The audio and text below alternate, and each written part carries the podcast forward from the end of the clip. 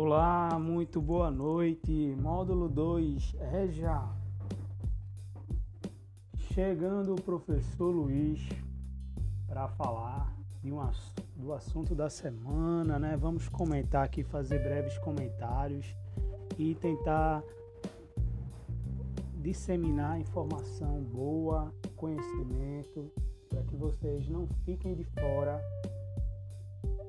tudo que está sendo mostrado, de tudo que está sendo apresentado durante esta semana. O assunto da semana são os modelizadores. Primeiramente, desde terça eu comecei a enviar para vocês alguns, algumas, alguns materiais de estudo e desafios, né, para que a gente pudesse compreender melhor a função dos modalizadores da língua portuguesa. Modalizador, como eu enviei para vocês, é aquela palavra da área da linguística que e diz que é o elemento gramatical ou lex, lexical, por meio do qual o locutor manifesta determinada atitude. Então, eu vou manifestar ali uma determinada atitude utilizando um modalizador para uma determinada situação. Castilho fez uma classificação, eu vou até mandar para vocês hoje, dos tipos de modalizadores. E ele diz o seguinte: a modalização epistêmica expressa uma avaliação sobre o valor de verdade e as condições de verdade da proposição. Compreende três subclasses ele colocou os asseverativos, os quase asseverativos e os deliminadores. Mas para a gente compreender aqui o que, a função do modalizador discursivo, que é de grande importância numa redação do Enem, num texto dissertativo, num artigo de opinião, a gente tem que entender melhor o conceito, né? Então, gente, sempre que a gente está fazendo um texto, a gente acaba carregando nossos sentimentos, nossas emoções, o que nós queremos expressar ali. As palavras que são usadas não são usadas aleatoriamente. Tem um propósito, tem um fundo de verdade naquilo que eu vou colocar ali no texto. Então, sempre a gente vai expressar nossos sentimentos, nossas intenções explicitar nossas certezas. E lá no século XX, Túcito, professor de filosofia, foi que fundamentou essa ideia. E ele afirmou que a língua é fundamentalmente argumentativa. Uma vez que a gente vai interagindo, seja pela fala, seja pela escrita, estamos imprimindo nossas ideias e argumentos pretendidos. Então, gente, a argumentação é característica intrínseca nas relações humanas. E vocês vão perceber que essas marcações argumentativas e esses modalizadores vão atuar de uma maneira ímpar para que o texto tenha coesão, para que o texto tenha o sentido da coerência, a coesão utilizando os conectivos corretos. Então, vamos nos debruçar nessa tabela de Castilho para a gente entender melhor ainda os modalizadores discursivos da língua portuguesa. Então vocês estão entendendo aí que eles vão sempre exprimir e evidenciar os pontos de, o ponto de vista assumido pelo produtor do texto, pelo, pelo autor do texto pelo falante. A gente utiliza o modalizador no nosso dia a dia e nem percebemos. É fato, né? E como é que a gente vai identificar esses modalizadores? Eles estão sempre em formas de modos verbais, verbos auxiliares, adjetivos, advérbios, entre outros. Agora vamos voltar aqui. Quais são os asseverativos? São os afirmativos. Aí entra o realmente, evidentemente, naturalmente, efetivamente, claro, certo, lógico, sem dúvida, mesmo, entre outros, negativos, de jeito nenhum, de forma alguma.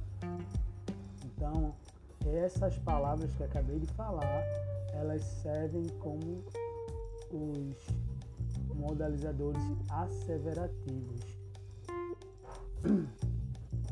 Que os asseverativos vão ter como características serem os afirmativos e os negativos, né?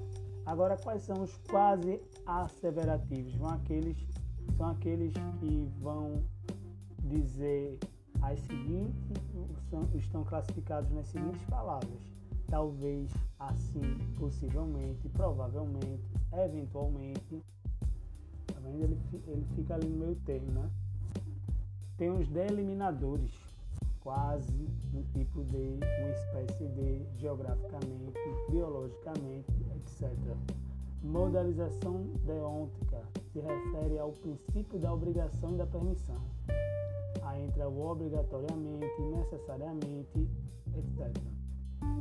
Tem a modalização afetiva, é aquela que verbaliza as reações emotivas do falante face do conteúdo proporcional, deixando de lado qualquer consideração de caráter epistêmico ou deutônico. Há dois tipos de modalizadores afetivos, preste atenção. Eles vão ser subjetivos, felizmente, infelizmente, curiosamente, surpreendentemente, espantosamente, e tem os intersubjetivos, sinceramente, francamente, lamentavelmente, estranhamente. Então, gente, vocês estão percebendo que ao definirmos os modalizadores e alguns exemplos, a gente está concluindo que não existe a interação comunicativa sem a modalização. A modalização está muito presente nos textos de opinião, na redação argumentativa do Enem, uma vez que eles vão sempre expressar os nossos pontos de, o nosso ponto de vista em relação aos assuntos em questão. Então, às vezes a a modalização pode ser mais explícita ou mais contida, depende do, da minha intenção, né?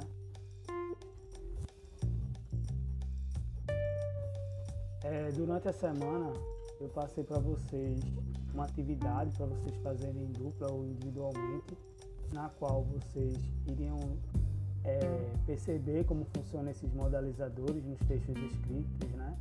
Eu pedi para vocês lerem um texto, um, um texto que diz a herança maldita e depois vocês vão, vocês vão escrever no caderno de vocês qual a função exercida pelos trechos destacados. Ou seja, gente, o que a utilização dos modalizadores está revelando sobre o posicionamento do locutor sobre o conteúdo tratado. O que é está sendo revelado quando ele utiliza esses modalizadores que estão em negrito, que estão grifados no texto Herança Maldita? Escreva no caderno. Outra coisa importante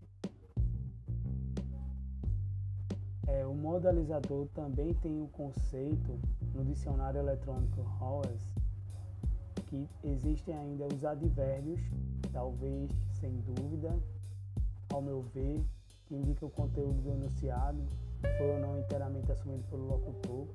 Tem o, o modo verbal, indicativo e subjuntivo. Subjuntivo é a possibilidade, né? Que indica o enunciado expressa um fato, um desejo. Pedro veio, gostaria que Pedro viesse Olha aí, eu estou exprimindo um desejo. Tem um verbo auxiliar modal, que vai indicar a noção de necessidade ou possibilidade. Quando eu digo assim, Pedro pode vir, Pedro deve vir. E uma oração principal, cujo verbo expressa a modalidade. Tipo, é possível que Pedro venha? Vocês perceberam que o mesmo exemplo eu consegui utilizar modalizadores com advérbios modalizadores com advérbios como talvez, sem dúvida, ao meu ver, com modo verbal do indicativo, né? Indicativo do subjuntivo. Indicativo é certeza, né, gente? Subjuntivo é possibilidade. Quando eu digo Pedro veio, certeza. Gostaria que, já é possibilidade, é subjuntivo. Gostaria que Pedro viesse, E tem o verbo auxiliar modal, né, que vai indicar a noção de necessidade ou possibilidade. Aí vai ser Pedro pode vir, esse pode vir é auxiliar modal. E uma oração principal quando o verbo expressa a modalidade. É possível que Pedro venha. Então, vocês estão vendo claramente como o modalizador está inserido nos textos argumentativos, sejam eles artigos de opinião, opinião, artigo de opinião, é, a própria redação do Enem. E o que é que eu vou querer hoje de vocês?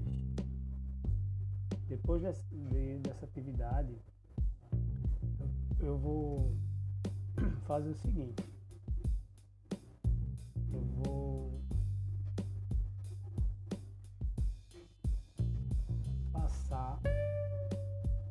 Texto para vocês. Deixo aqui a mente já. Vocês vão ler esse texto e vão buscar identificar nele as palavras e expressões que funcionam como modalizadores de discurso. E o que é que vocês vão fazer quando encontrar essas palavras? Vocês vão grifar. Grifar não vai dar, né? Porque vocês vão estar online e vocês vão escrever no caderno as palavras e expressões que estão sendo utilizadas como modalizadores de discurso.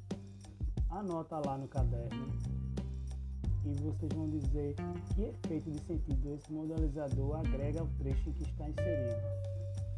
Não precisa escrever todos os modalizadores não.